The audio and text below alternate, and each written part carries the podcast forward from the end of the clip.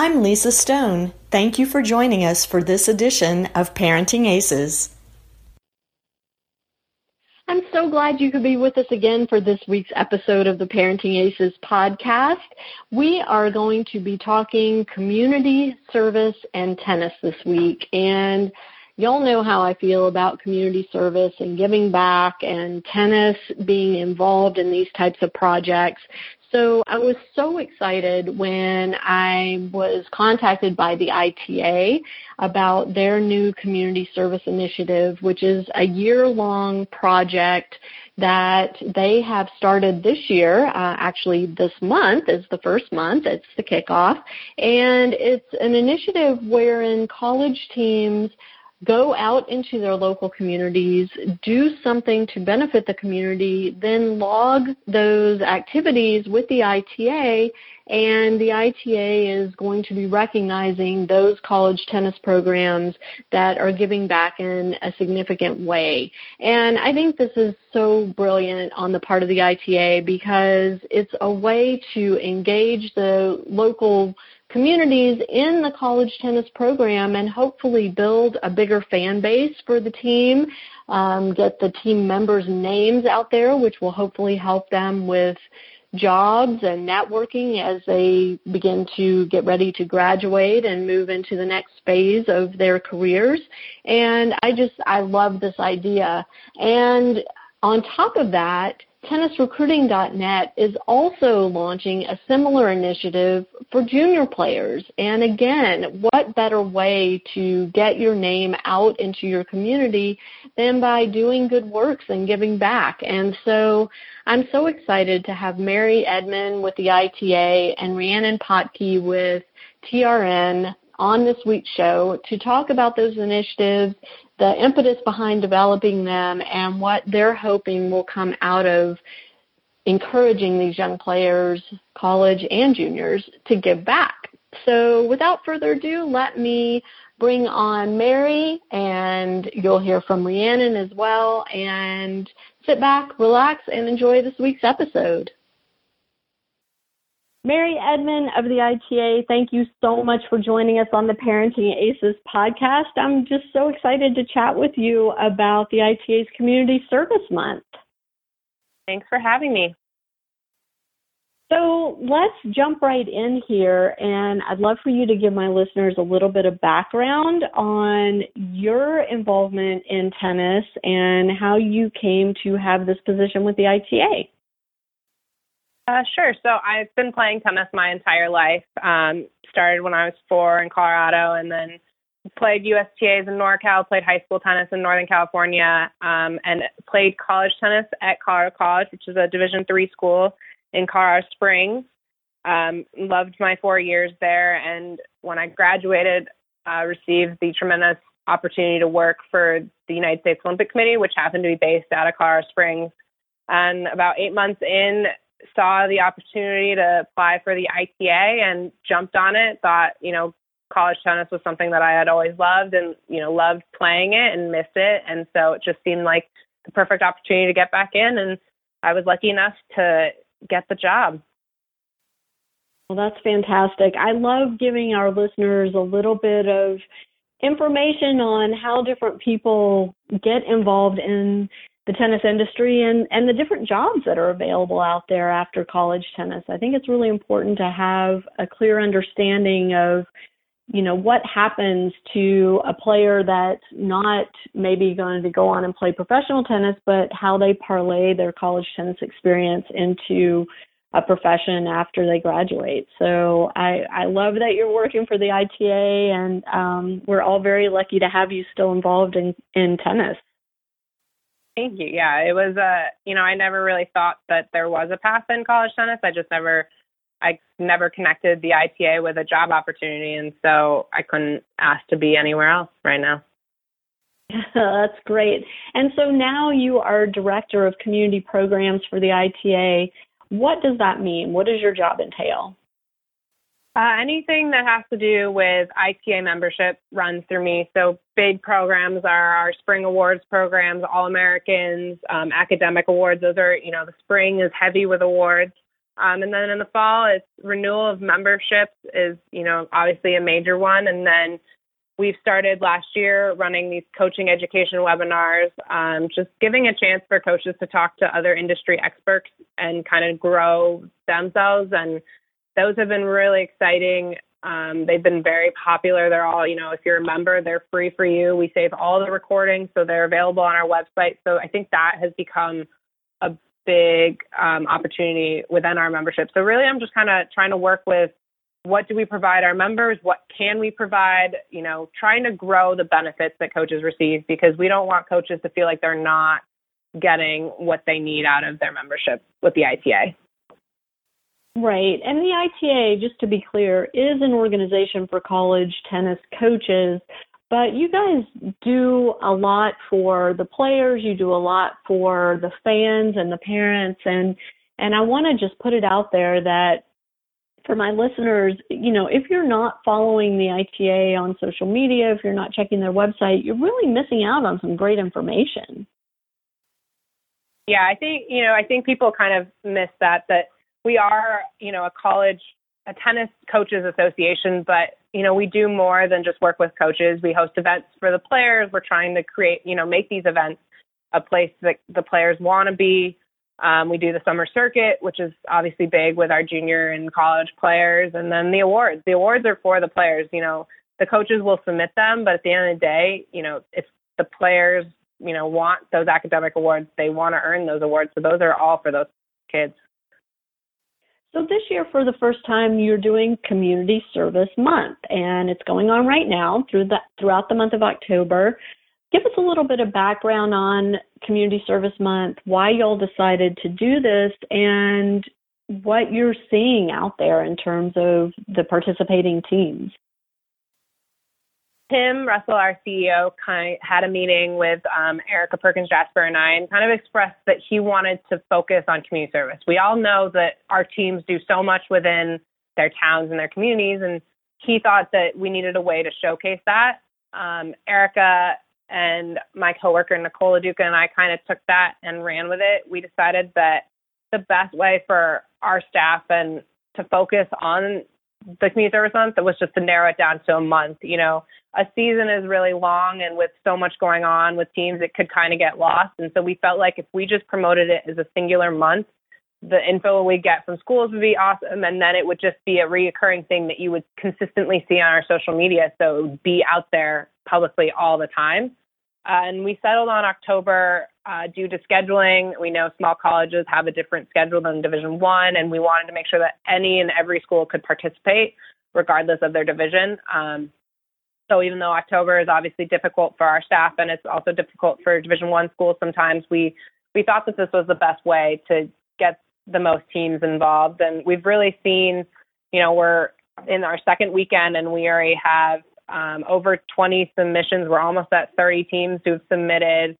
Um, we have teams, you know, the team that's done the most hours has done uh, about 40 some hours, which is just incredible that they've done this just in the month of October. And you know the wow. the events that they do range. Um, we have a bunch of play days uh, with partnering with a middle school in the area or just hosting one on their campus. Um, ACES for Autism's been popular, and then I've seen you know a couple schools doing cleanups, um, some people doing hurricane relief, which I just think is so timely and great. But it, it's they've ranged all over the place, and I think that that's what's so cool about this month is it's really cool to see what teams do in their community. So explain to us how this works in terms of teams, you know, planning an event and then reporting that to you guys and then what you do with the information once you get it. So once the team has done the event, we have a Google form that is available um, on our website. So you know, if you're a coach and want to submit an SID, a player, you know, we kind of we're not we're leaving that open to whoever wants to submit.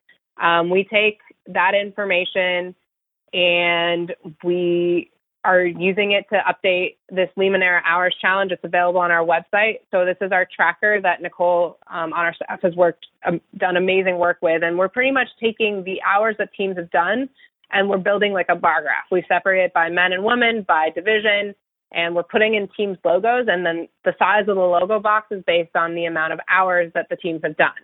And we just think it's a fun, interactive way for teams to kind of be like, oh, like we see ourselves on here. They also can see what other schools are doing. We just thought it would be a fun way to bring, you know, and make it a little more interactive, but make it a little bit competitive. Um, and at the top of that, you know, we're tracking the number of teams who've participated, the number of student athletes, um, the teams with the most hours as of right now, and then, you know, the number of men or women participating. And we just thought that this would be a fun way for people to, you know, you can check it um, pretty much almost every night. Uh, Nicole or I will be updating it, and so it's going to be a live tracker. And we just thought it was like a fun way to make it so interactive, and you know, data would consistent be consistent with what we've received. So no, so teams would see themselves, you know, the day after they've submitted their information to us. That's great. And just for my listeners, we'll have a link to that in the show notes so you can check it out and see exactly what Mary's talking about. And so you guys, you get this information, you put it up on the website, and at the end of the month, what happens? So at the end of the month, we have three prizes that are going to be available for schools. So the first one being um, the biggest one, which is a thousand dollar grant to um, to the program, and that's for the team that has done the most combined hours over the entire month. So if you are doing an event every Saturday, we'll pull all that information and um, add up all your hours. And so whatever team has the most will receive an $1,000 grant. And along with that, the coach will receive a free 2018 coaches, ITA coaches convention registration. We know that, you know, the money is going to go to the program and that's amazing, but we also know how tirelessly these coaches could be working on these events and helping plan them and everything. And we kind of wanted to give them a reward, but we also wanted to say, you know, this is a big deal to us. You know, we really we want it to benefit the student athletes, but we want to benefit the coaches too, because at the end of the day, we are a coaches organization and you know, we want to recognize those coaches that are doing amazing things out in their community and with their team. So that is with the Lehman Hours Challenge. So when you see that tracker, the team that has the most hours, and if that's constantly changing, whoever ends up there at the end of October, the, that will be the team receiving the thousand dollar grant. Um, we also have two other prizes, which are $500 grants, which you know are just as amazing. One of them will be to the team that creates the most buzz on Indy.com. Uh, Indy.com is a new system that we're trying their social media platform, and teams will just submit their photo or their video onto that page. They'll receive a link that they need to just share out that link, and how many number of clicks they get on that link, that's now generating buzz. And by at the end, Indy.com is tracking all of that information for us, and whoever has the most um, buzz, they'll give that information to us, and the, that program will receive $500. And that coach as well will receive um, a 2018 free uh, coaches convention registration. I'm Lisa Stone. Thank you for joining us for this edition of Parenting Aces. I'm so glad you could be with us again for this week's episode of the Parenting Aces podcast. We are going to be talking community service and tennis this week. And y'all know how I feel about community service and giving back and tennis being involved in these types of projects. So I was so excited when I was contacted by the ITA about their new community service initiative, which is a year-long project that they have started this year. Uh, actually, this month is the first month. It's the kickoff.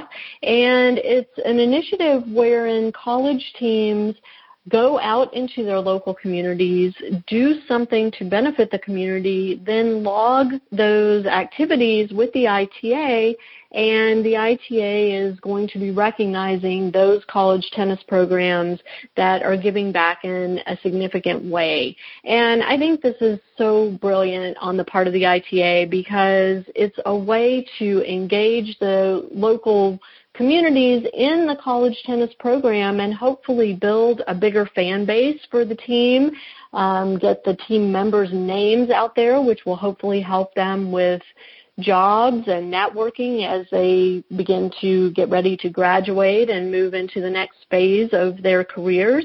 And I just, I love this idea.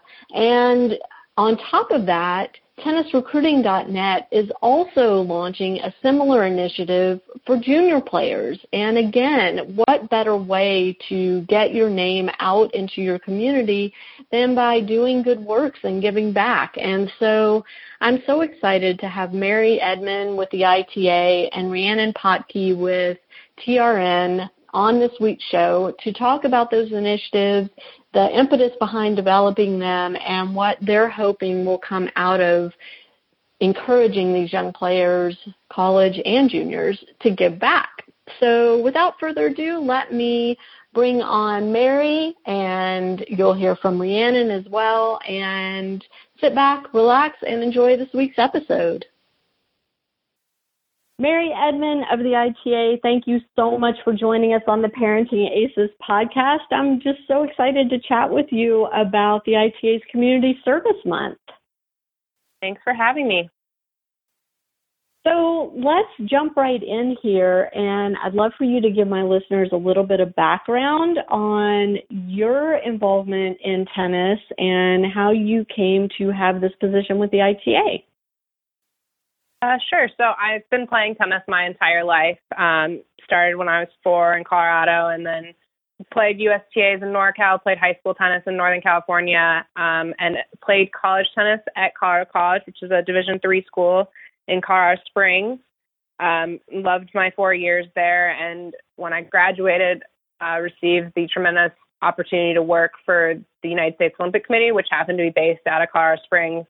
And about eight months in, saw the opportunity to apply for the ITA and jumped on it. Thought, you know, college tennis was something that I had always loved and, you know, loved playing it and missed it. And so it just seemed like the perfect opportunity to get back in. And I was lucky enough to get the job.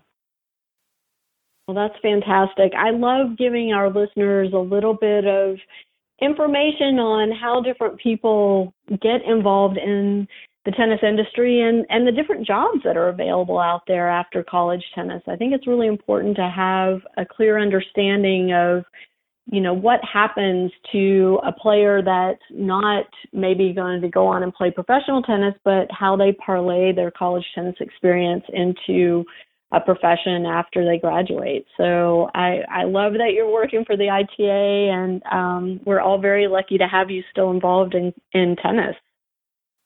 Thank you. Yeah, it was a, uh, you know, I never really thought that there was a path in college tennis. I just never, I never connected the ITA with a job opportunity. And so I couldn't ask to be anywhere else right now. That's great. And so now you are director of community programs for the ITA.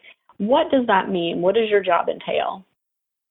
Uh, anything that has to do with ITA membership runs through me. So big programs are our spring awards programs, All Americans, um, academic awards. Those are, you know, the spring is heavy with awards. Um, and then in the fall, it's renewal of memberships is, you know, obviously a major one. And then we've started last year running these coaching education webinars, um, just giving a chance for coaches to talk to other industry experts and kind of grow themselves and those have been really exciting. Um, they've been very popular. They're all, you know, if you're a member, they're free for you. We save all the recordings, so they're available on our website. So I think that has become a big um, opportunity within our membership. So really, I'm just kind of trying to work with what do we provide our members? What can we provide? You know, trying to grow the benefits that coaches receive because we don't want coaches to feel like they're not getting what they need out of their membership with the ITA. Right. And the ITA, just to be clear, is an organization for college tennis coaches, but you guys do a lot for the players, you do a lot for the fans and the parents and and I want to just put it out there that for my listeners, you know, if you're not following the ITA on social media, if you're not checking their website, you're really missing out on some great information. Yeah, I think, you know, I think people kind of miss that that we are, you know, a college, a tennis coaches association, but you know, we do more than just work with coaches. We host events for the players. We're trying to create, you know, make these events a place that the players want to be. Um, we do the summer circuit, which is obviously big with our junior and college players, and then the awards. The awards are for the players. You know, the coaches will submit them, but at the end of the day, you know, if the players, you know, want those academic awards, they want to earn those awards. So those are all for those kids. So this year, for the first time, you're doing Community Service Month, and it's going on right now through the, throughout the month of October. Give us a little bit of background on Community Service Month, why y'all decided to do this, and what you're seeing out there in terms of the participating teams. Tim Russell, our CEO, kind of had a meeting with um, Erica Perkins Jasper and I, and kind of expressed that he wanted to focus on community service. We all know that our teams do so much within their towns and their communities, and he thought that we needed a way to showcase that. Um, Erica and my coworker Nicole Duca and I kind of took that and ran with it. We decided that the best way for our staff and to focus on the community service month that was just to narrow it down to a month. You know, a season is really long, and with so much going on with teams, it could kind of get lost. And so we felt like if we just promoted it as a singular month, the info we get from schools would be awesome, and then it would just be a reoccurring thing that you would consistently see on our social media. So it would be out there publicly all the time. Uh, and we settled on October uh, due to scheduling. We know small colleges have a different schedule than Division One, and we wanted to make sure that any and every school could participate, regardless of their division. Um, so even though October is obviously difficult for our staff, and it's also difficult for Division One schools, sometimes we we thought that this was the best way to get the most teams involved. And we've really seen, you know, we're in our second weekend, and we already have um, over 20 submissions. We're almost at 30 teams who've submitted. Um, we have teams, you know, the team that's done the most hours has done uh, about 40 some hours, which is just incredible that they've done this just in the month of October. And you know the wow. the events that they do range. Um, we have a bunch of play days uh, with partnering with a middle school in the area or just hosting one on their campus. Um, ACES for Autism's been popular, and then I've seen you know a couple schools doing cleanups, um, some people doing hurricane relief, which I just think is so timely and great. But it, it's they've ranged all over the place, and I think that that's what's so cool about this month is it's really cool to see what teams do in their community. So explain to us how this works in terms of teams, you know, planning an event and then reporting that to you guys and then what you do with the information once you get it. So once the team has done the event, we have a Google form that is available um, on our website. So you know, if you're a coach and want to submit an SID, a player, you know, we kind of we're not we're leaving that open to whoever wants to submit.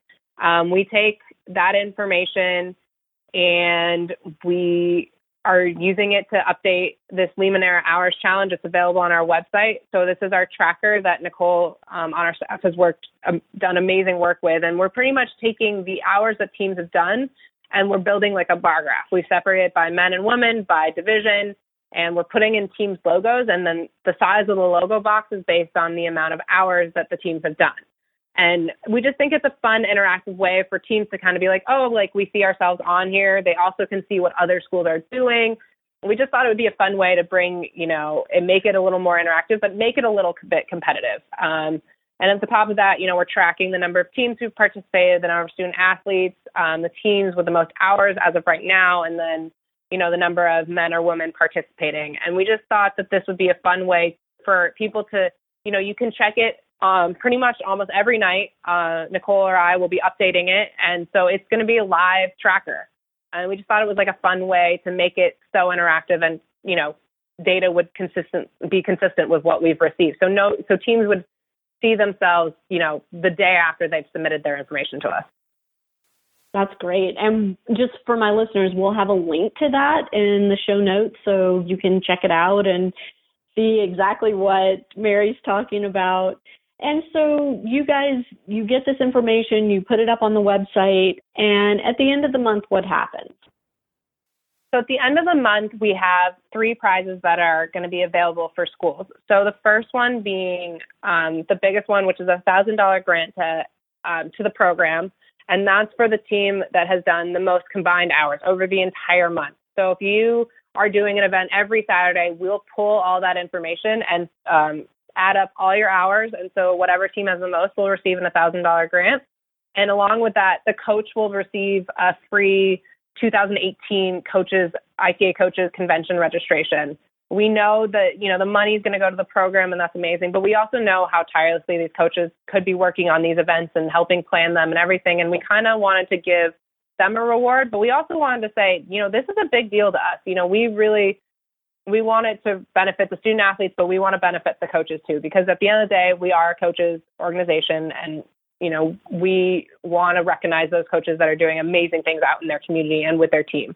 So that is with the Limoneira Hours Challenge. So when you see that tracker, the team that has the most hours, and if that's constantly changing, whoever ends up there at the end of October, the, that will be the team receiving the thousand dollar grant.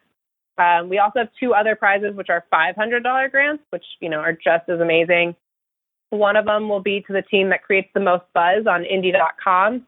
Uh, Indy.com is a new system that we're trying their social media platform, and teams will just submit their photo or their video onto that page. They'll receive a link that they need to just share out that link, and how many number of clicks they get on that link, that's now generating buzz.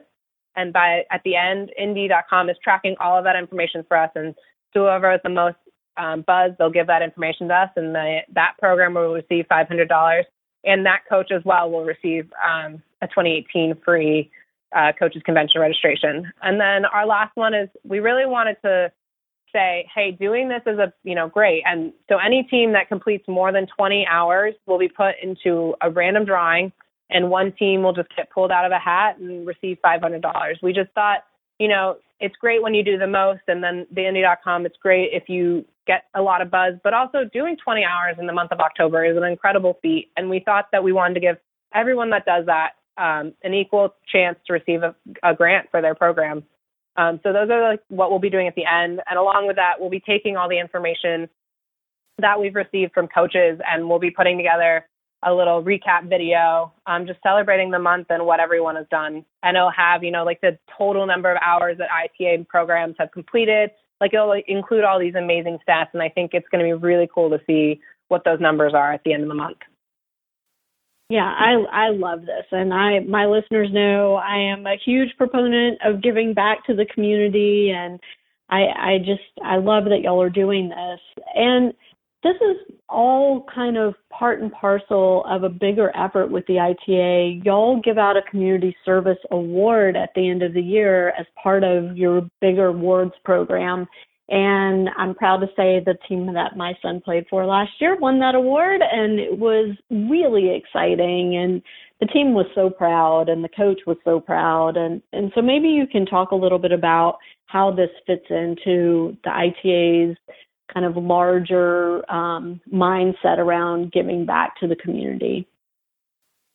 That award, you know, came about because we have all these amazing spring awards, you know, senior player of the year, rookie of the year, and we felt like other than the Arthur Ashe Award, all of those awards are so player based and on your athletic accomplishments, which we don't want to minimize. I mean, that's always incredible, but we also felt like there's, you know, we have 1,200 member schools, and of those 1,200 schools, there's like a great amount of those that, you know, aren't getting those awards from year to year. And so the award kind of came about because we know that those are the schools that really are doing some incredible things out in their community. And we thought, you know, we really should reward them for that. You know, that we don't want to diminish, we don't want to be so focused on the results that we forget what other teams are doing. And so this award kind of came out of that. And then from there, we built this month from there. And so what we started with is we knew that these teams had submitted for the month. So we emailed those coaches and said, hey, we know that you guys are already doing events in your community. We're doing this month. We'd love for you guys to be leaders in it. And a lot of them were like, yeah, totally. We're always doing things like this is what we're doing. We'll submit it. And so we kind of used that award as like the stepping stone to this month. And can you talk a little bit about what that year end award means to these programs? You know, that that they're being recognized for something outside of their tennis results.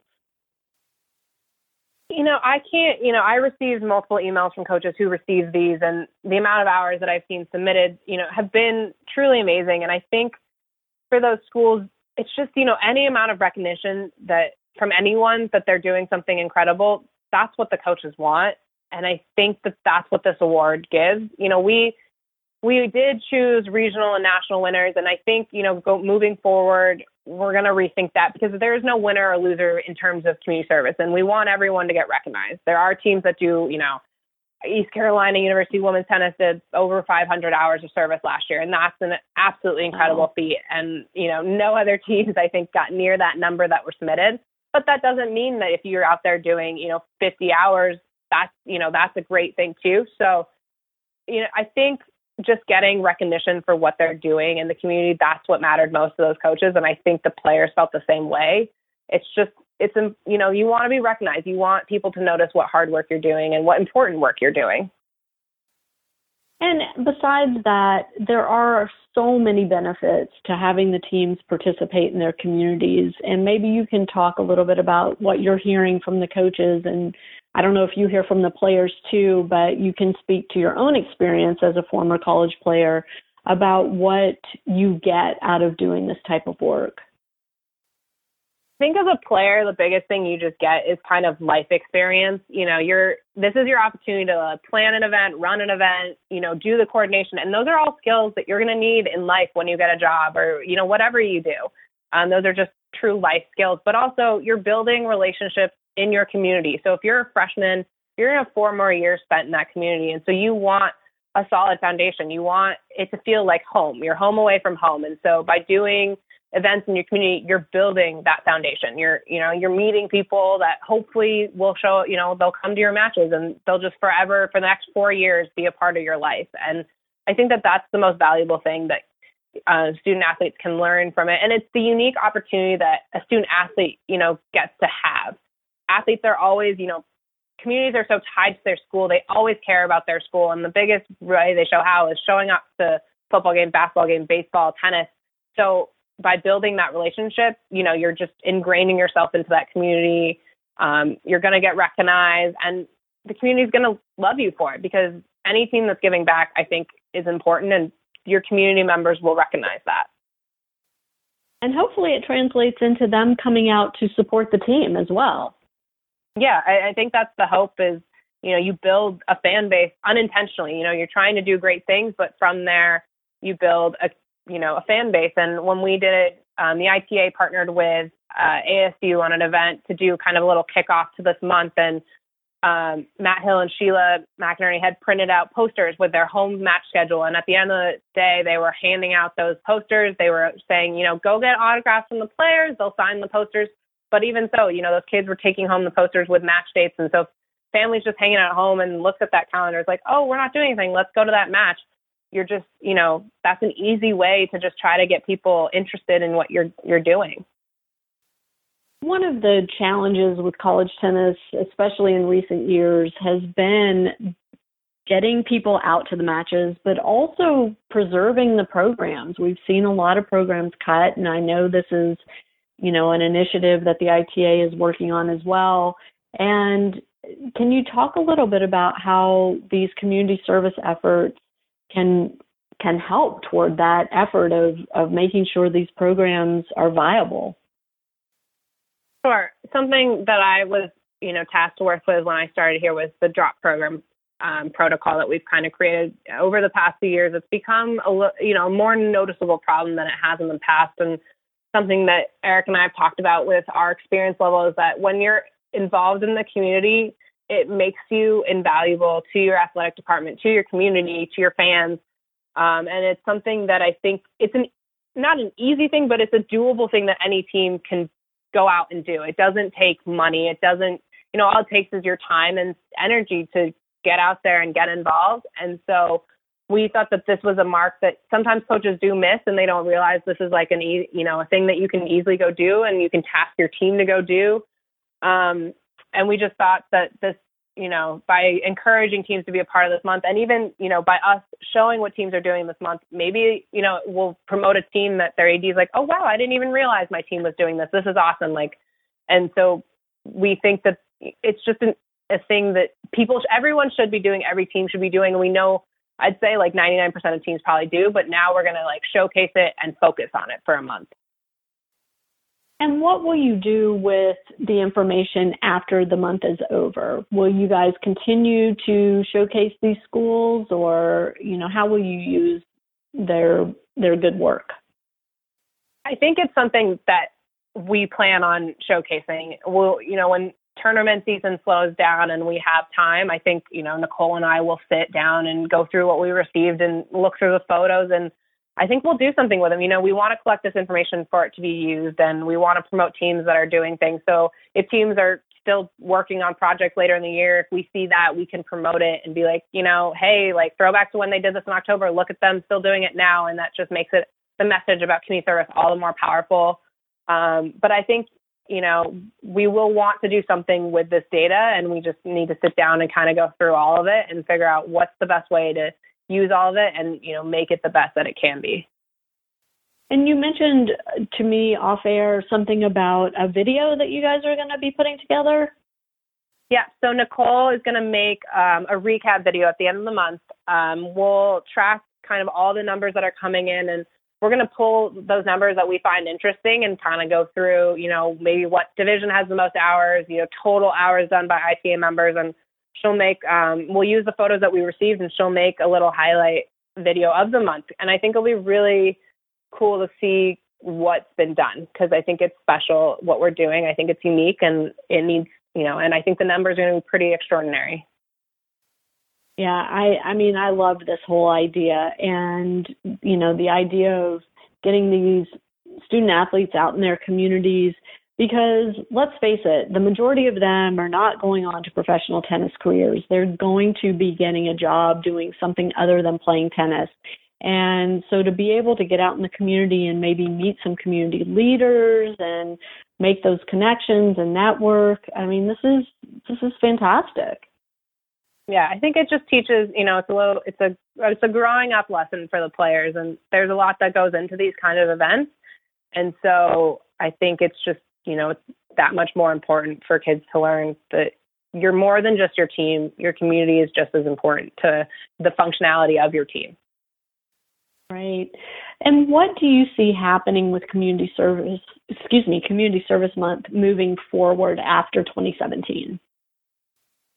I think we'd love to continue it. I, you know, I think it's it's more of a matter of, you know, we'll take in advice that we receive from coaches in terms of what months work for best for them, what don't, and we'll see what path we need to take. I think as a staff, and Tim is very passionate about community service, so it will continue. It just might change, but we haven't. We'll have to sit down and kind of review and see could we have gotten more submissions if we did this, or do we need to switch months? Um, that's something that we'll discuss. But I think our staff as a whole would just love to see that this grow and become a big thing and become recognized. That's like, hey, it's October. What are we doing? You know, what events are happening, and teams are just ready to go with it right? I think it's it's just unbelievable. And I know this is a busy time of year for you guys. Maybe you can talk a little bit about some of the events that the ITA is currently involved in putting on this month and what's coming up so that the tennis fans out there can hopefully get to some of these events.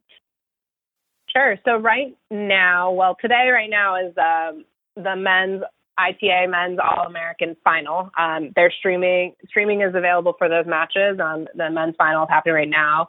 Uh, women's All American Final was yesterday, so it's been a busy, you know, two weeks. Those are really big tournaments. They take a lot of time and energy, but those are about to conclude. And then starting on Wednesday, we have our ITA Oracle Cup. It's, you know, other than ITA regionals, it's our one small college event that we run, and it's the winners from all those regional tournaments um, come will be in Rome, Georgia, and they'll meet and they'll play it out. And the winner of those from each division will receive an automatic entry into our national fall championship. So it's the really the the national fall championship is the one time a year that small college players can you know play some division one guys and i think that's a really unique aspect and this year that draw is going to be bigger so now instead of having an oracle cup winner go, all four small college divisions will be represented at the fall championship, which is just cool, I think. And when when is the fall championship and where is that? The fall championship will be in Palm Springs and it's that last week of October, uh, running from I believe Tuesday till that Sunday. So it's not only a busy time for you guys, but it's a super busy time for the student athletes and the coaches as well because they're traveling here, here, there, and everywhere. Yeah. It makes it, you know, it's a unique challenge with this month. And a lot of coaches have been like, well, we did something at the very end of September. We have tournaments all October. Does that count? And for us, it's, you know, we don't want to exclude anyone. So we're taking projects that were done September 29th and 30th and taking them because we understand that for certain schools, this is tournament time. This is your individual tournaments. These are dates that you need. And so we don't want to exclude anyone from the month. And it's a unique challenge, I think, for coaches to now have to navigate putting this into all the matches that they also play as a team and not overwhelming their student athletes when it's, you know, maybe the second month of school. Right. Because, I mean, they got to go to class and write papers and take tests too. Exactly. yeah. So um, the event this week in Rome, Georgia, I just want to say I will be there hopefully on Friday, and it looks like our weather is going to cooperate for you guys. It's rainy and gross today, but the weather system to move yeah. out, so um, it's going to. I think it's going to. We're going to have. Yeah, it's going to be a little hot and humid, so I just a heads up. Yeah, yeah, we've been following Corey our director of championships, been following that weather pattern and crossing our fingers and hoping, you know, we get some at least sunshine, but we'll take clouds and no rain at this point. Yeah, absolutely. All right, so getting back to Community Service Month, I just want to make sure that the listeners hear from you the best way to find out what teams are doing. So, um, what advice do you have for my listeners who might want to participate in some of these events or, you know, get out to see them? I think the best way is you know following your local teams, uh, their social media. I think you know if they're doing play days on campus and things open to children, they'll promote it through their social media. They'll promote it through the email list they have. So if you're playing at a local club, you know making sure that you know those coaches are receiving that information. But even with it, like if you see that your team, check out their schedules. If they have an invitational in town, go to those matches and you know coaches love seeing fans out there and you know they'll they'll make notice of that and then if you get the chance you know talk to them and see if they're doing something this month or in general even over the course of the year but i think you know following your team's your local team's social media will be the strongest the best way of knowing what's going on Great. And I want to just say too that, you know, most of the teams have websites now. Most of them have Twitter accounts, Facebook accounts, and so it's really easy to get that information. There's really no excuse. And please, please, please go out and support your teams. Um, go out to their matches, take your kids out, and make sure your kids get to meet the players at the matches. The the college players, they love having fans. I mean, it makes them, you know, feel really good to know that people are out supporting them and and so I want to encourage the parents out there to please do that. Please get out and to the matches, make sure your kids meet the players and and if there are ball kid opportunities at your local colleges, take your kids out for the ball kid tryouts and and get them involved that way too. There's just there's always a lot going on in college tennis, right, Mary? There always is. It's always you know, full year year round sports. What makes it special?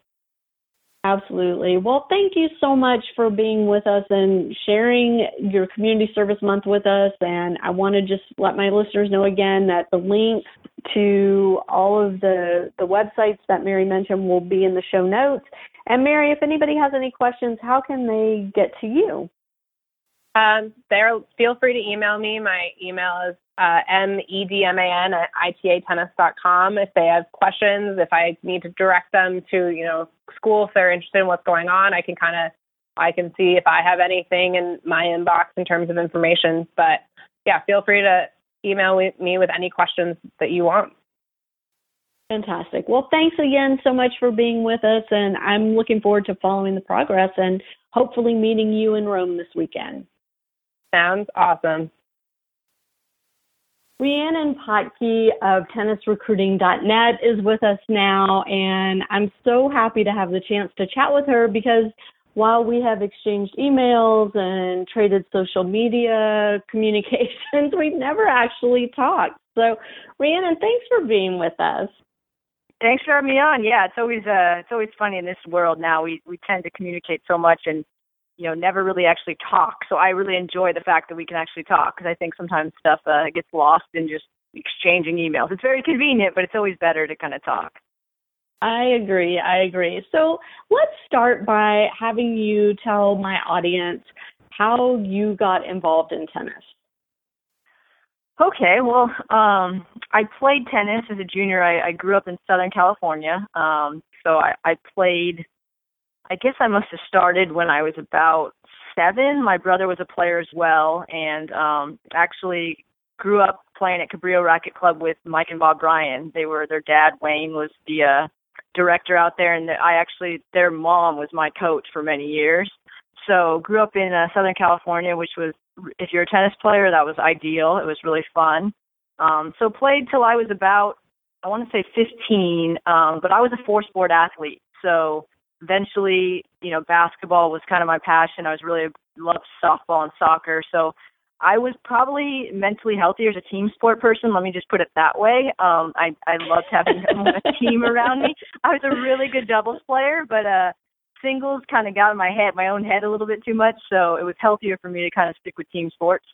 Um, but then I just, you know, once I graduated, I went to UC Santa Barbara, um, and I was a journalism. I was already working in a newspaper, and so kept through kept into tennis by covering it a lot. You know, I covered a lot of really good juniors out in SoCal, like you know the Bryans I mentioned, Sam Querrey, uh, just a whole you know Marcos Giron, so a lot of really good juniors and talent. Steve Johnson um, covered the Pac-12 championships for 15 or 16 years up in Ojai. Um, so covered a lot of Davis Cup matches and just uh, have kept writing about it through the years. It wasn't something that I specifically wrote about. I was I, I was a newspaper journalist for 20 years, so I wrote covered a lot of football, basketball, baseball, soccer. I'm I'm a sports junkie, but tennis has always been something that I've kept on my radar and written about a lot. And my brother's still very involved in it. He's the uh, executive director at USTA Georgia. So um, tennis is always going to, you know, has been a part of my life, will always be a part of my life, and and always enjoyed writing about it, even when it wasn't something that I was specifically focused on. That's so funny. Darren and I know each other well. Um, and uh, yeah, we love having him here. So that's pretty cool.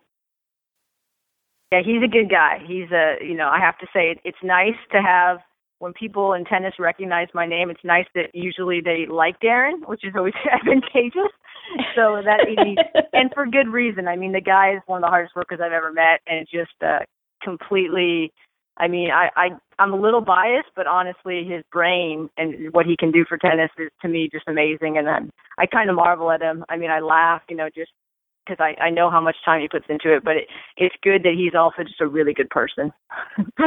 well, I'm glad that his sister likes him. That's always a good thing. yeah, isn't it? Isn't that good? yes, that is good. Your parents did did well to uh, foster that. So um, now you're working for TRN, and I see your byline on a lot of articles there, and um, so you've you've really kind of thrown yourself back into the junior tennis world and the world of college recruiting, which we're thrilled to have you.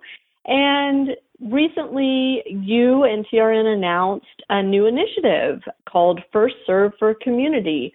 Do you want to talk a little bit about that and where it came from? Yeah, that yeah, it's it is uh it's something that I you know, I'm journalism is my my passion. I really love writing. Obviously that's my job and I love it. But really what I really um am passionate about is helping other people. I kind of left the newspaper industry partly to start a nonprofit that I'm still working on. Um and the hours covering I was covering Tennessee football. So the hours on a football beat in the SEC are not conducive to having much of a life outside of that, which uh you know, and I was if I'm doing something, I'm 100%. So uh, it was all consumed, and I kind of got to a point in my life where I was saying, you know, I really just feel like I want to help the community better. Like I just feel like there's a there's a passion in me that wants to help others.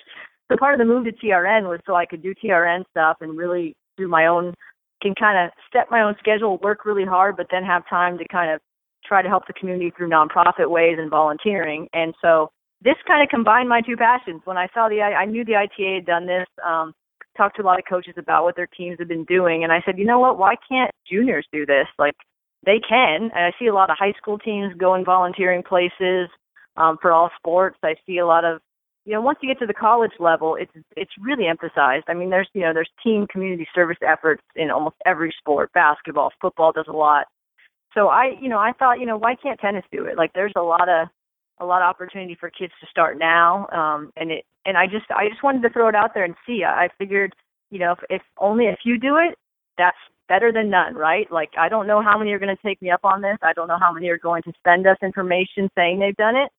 But i feel like you know what if if even three or four people can make a difference in the world that weren't before that that's great. And it, there's you know it's just it gives me a platform to do this. And i think a lot of kids when they get to college, they're going to do it anyway. So why not start now and start that kind of mindset? Um, tennis is a very it has to be kind of an inherently selfish sport because it's individual. You're working a lot of time on the court. So I feel like if there's a way that you can kind of step outside yourself and kind of see the bigger picture in life, um, why not try to do it? So if, if this can help maybe get some kids to do that, that's great. You know, I really have no set goals or set expectations. As you can see, I made it very open ended. I said you can do it any month, any day of the year. You can do it. It could be like an hour. It could be a day. I really wanted it to be something that if they want to do it, it's not restricted. Um, I didn't want to, you know, restrict it to a month because I know kids' schedules are crazy. So, um, hoping someone will take me up on it. I don't know if they will, but you know, you can't can't know until you try, right? Absolutely. And so you you wrote an article that got posted on TRN, and we'll have a link to that in the podcast show notes. Um, I tweeted out the article and posted it on our Facebook page. So hopefully, my listeners are already somewhat familiar with what you're doing, but um, I'd love for you to talk a little bit more about how TRN is going to handle any submissions that it gets, or maybe you don't know yet. Maybe this is a work in progress. Yeah, as a, uh, my my I wanted, like I said, I wanted to kind of start really, you know, kind of small. I don't want to make any promises. I don't want anyone to have to promise us anything. I don't want you to submit like hour sheets of things to do. So I figured, you know, social media is always a good way to kind of you know, we to show what people are doing. So if if they send me something by email, it's Rhiannon at tennisrecruiting.net, and you show me what you did and, and you have a photo or you tell me where you did it, we can share it on all our social media outlets like Facebook and Twitter and Instagram. Um, and then, you know, I might combine a few at some points throughout the year and just do a short story with some of the pictures included to kind of as like a wrap up of like, here's what's happened the last few months or weeks. Um, so that's kind of my initial starting point. It could morph into something bigger. I just don't want to put it out there right away and then you know have nothing. You know, I I, I wanted to kind of just let people. I wanted to kind of grow organically and see what I get, and then see how I can use that from there. But initially, to start, my goal is just to kind of post some of the stuff on social media and let people know, hey, you know, this team or this person did this this week, or you know, something of that nature. So you know, you, you don't do, you know, you're not you don't do community service to get kudos. That's not really what you're supposed to be doing. You know, like some people, I remember always, I always laughed at, you know, I'm just doing it to put it on my college resume. I said, well, that kind of defeats the purpose of. I was glad people were doing it, but you know, it really wasn't the altruistic means. So I didn't want to like be like, hey, we're going to reward. You know, you're going to get a big trophy if you do this. I wanted it to be something that they really want to do, um, and out of the goodness of their heart. So I didn't want to, you know, make it like a contest.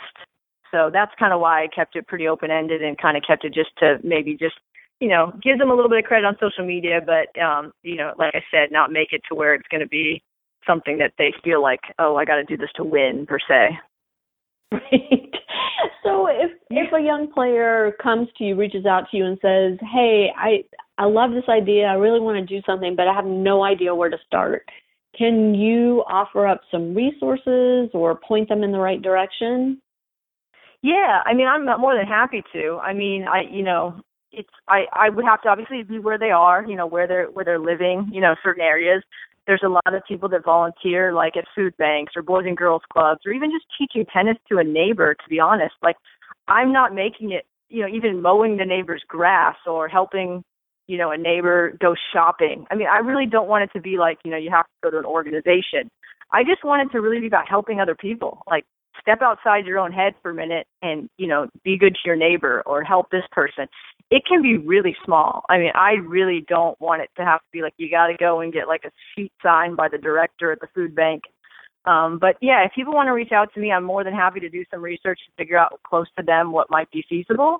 Um you know like i said i'm i'm really really passionate about this in my own life. Um and i just feel like especially this day and age right now we could use a lot of that um, so I'm more than willing to take some time out of my own day and, and do some research and give them some options if if they really don't know what they want to do. Um, you know, right. and there's there's tons of things people can do on a daily basis. It doesn't have to be something that's super organized. Like I said, I don't want it. I don't want to make this hard. I want to make it easy, and I just want to make it about helping. I love that message. You know, it, you said that you want people to do this because it's it's a good thing to do. It's the right thing to do. As you know, being part of a community, we should give back. I mean, that's just being human and, and living in a society. But there are some real perks that come from doing community service outside of resume value. And it seems to me that you obviously live that and recognize that.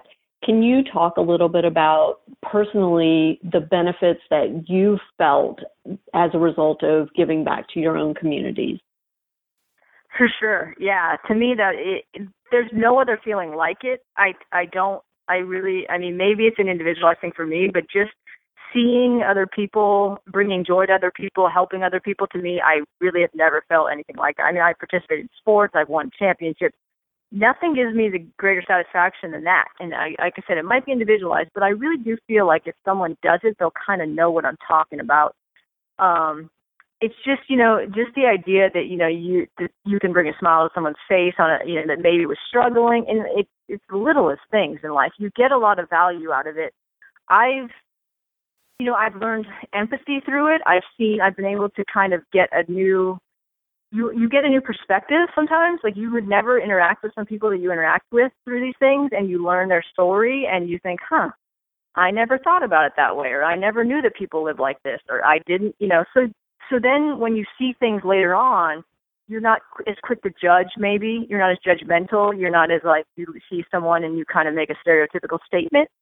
Um, you tend to learn a little bit more about other people and diversity. And the diversity part is huge. I mean, you know, you meet people from different socioeconomic backgrounds. You meet people that are just, you know, maybe are struggling, but like are really good people, but you maybe would have never crossed paths with them in, in, until you volunteered.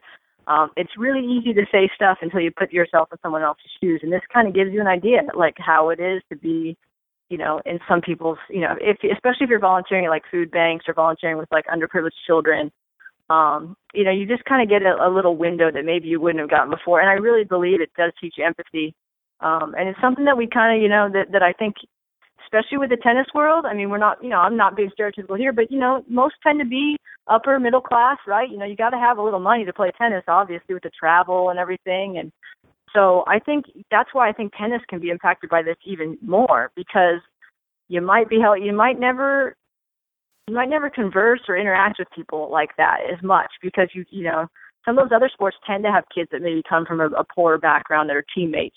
With tennis, it's, it's mm-hmm. usually it's, it's rarely the case. So this maybe can right. open that door a little bit more.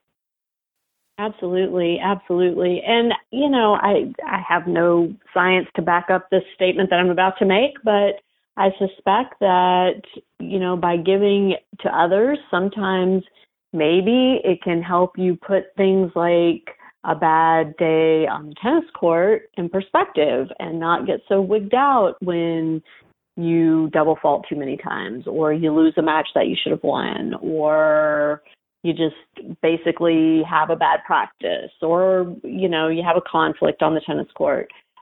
By putting yourself out there and giving to others hopefully it helps put all of that in, into perspective and and helps these kids maybe find a little bit more balance mentally when they do go out on the court to compete for sure. I definitely, I definitely think that's the case. I mean, using a really recent example in a different sport, but last night, if, if anyone's an NFL fan, J.J. Watt broke his leg, right? I mean, he's the guy that, you know, with one tweet raised $37 million for a hurricane relief when he was only hoping to raise, you know, a couple hundred thousand maybe.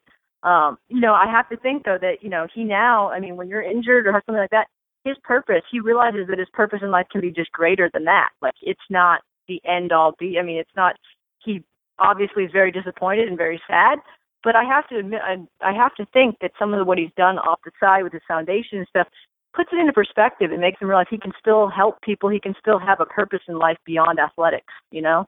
Um, and I think sometimes we get so wrapped up. And I was the way when I was a kid. I mean, I was such a competitive person that you know I needed some of that to kind of just like, hey, it's not I mean, it seems like the be all end all, and I'm very, you know, you want to win and you want to be great, but you know, you need a life outside because it could end quick, you know, and you need to see that there's other things and there's other people that are worse off, and it's losing a match isn't quite as bad as you know not knowing if you're going to eat tomorrow. You know, it it it sounds really kind of cliche-ish, but it is really true. So I do believe that you're right on there. I do believe that there's something to be said like, hey, you know, I lost that match, but hey, you know what? Like I can go help someone else, or I can you can find value in other areas of your life. And and I really think that meant I was a psychology major in college, so part of that stems from this too. There is a component of that that I do think you're right on with that, and I bet if they did do a scientific study that that you probably would prove accurate on that as well. Well, I like to think so. yeah, I'll just give you credit. We can, you can write a journal article, okay. write it, you know. perfect, perfect. So, for juniors that want to get involved in First Serve for Community, what is the first step that they need to take? Uh, basically, just find something to do and do it. That's the first step. Or, like you said, if you can't think of something, contact me. Um, but just find something in your community, like you know, find something around your neighborhood that you want to do that that helps others. I mean, I really the, the definition is really broad. Just help other people somehow. I mean, at this point, I you know I'm keeping it pretty open ended. And then once you do, I mean, take a photo of it, take some sort of you know, I mean, it, it just do something to kind of chronicle that you did it. You know, right? give me a little bit of basic information, and then you can email me with with all that information, or reach me out on uh, reach us on Twitter, at our Twitter handle. But if you want to email me, it's Rhiannon, which is R H I A N N O N at tennisrecruiting.com. Uh, just let me know. Let me know what you did, where you did it, and you know, like I said, a photo would be great. Now we've got phones; everyone can take photos and videos uh, much better than when I was a kid and you had to go get it developed and send it through the mail. So uh, you can do that, and and and we'll you know figure out a way. Like I said, we'll share it on social media and may even end up doing a story about it, maybe call you for a story if it's really great stuff. And, and even if it's not, we'll include you in a story somehow down the line.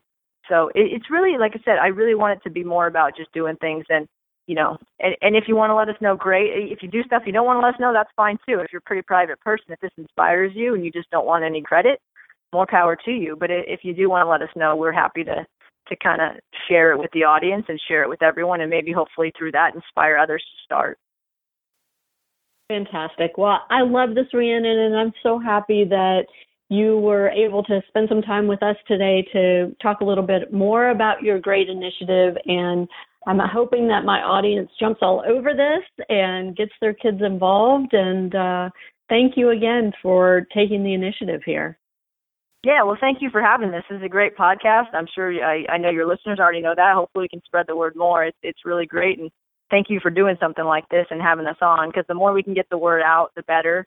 Um, and hopefully some of your listeners will take that initiative and they can, like I said, reach out to me anytime with any other questions they might have. Great. Thanks again, Rhiannon. And to my listeners, thanks so much for tuning in. We'll see you next time on Parenting Aces. I hope you've enjoyed this week's episode of the Parenting Aces podcast. And if you are so inclined, we'd love for you to leave a review for us on iTunes. And be sure to subscribe to the Parenting Aces podcast, however you like to take in your podcast, whether that's iTunes or we're on Stitcher, iHeartRadio, Google Play. You can find us pretty much anywhere podcasts are being aired. Also, if you are interested in sponsoring one or more episodes of the Parenting Aces podcast, we'd love to have you on board. You can contact me at lisa at parentingaces.com for more information or the link to our sponsorship proposal is in the show. So be sure and check out those notes as always, we'll have links to any websites mentioned, any books mentioned, any articles mentioned. All of that can be found in the show notes. So please be sure and check those out as well. And of course, we'd love it if you'd share our little podcast with your tennis community. So be sure and tell your friends about us. And that's it for this week's episode. We look forward to catching you next time on Parenting Aces. I'm Lisa Stone, and you've been listening to the Parenting Aces podcast for tennis parents by a tennis parent. If you like what you've heard, please subscribe to us and write a review on iTunes. For more information on navigating the junior and college tennis journey, visit us online at parentingaces.com. As always, a huge thank you to our sponsor, tennisballs.com.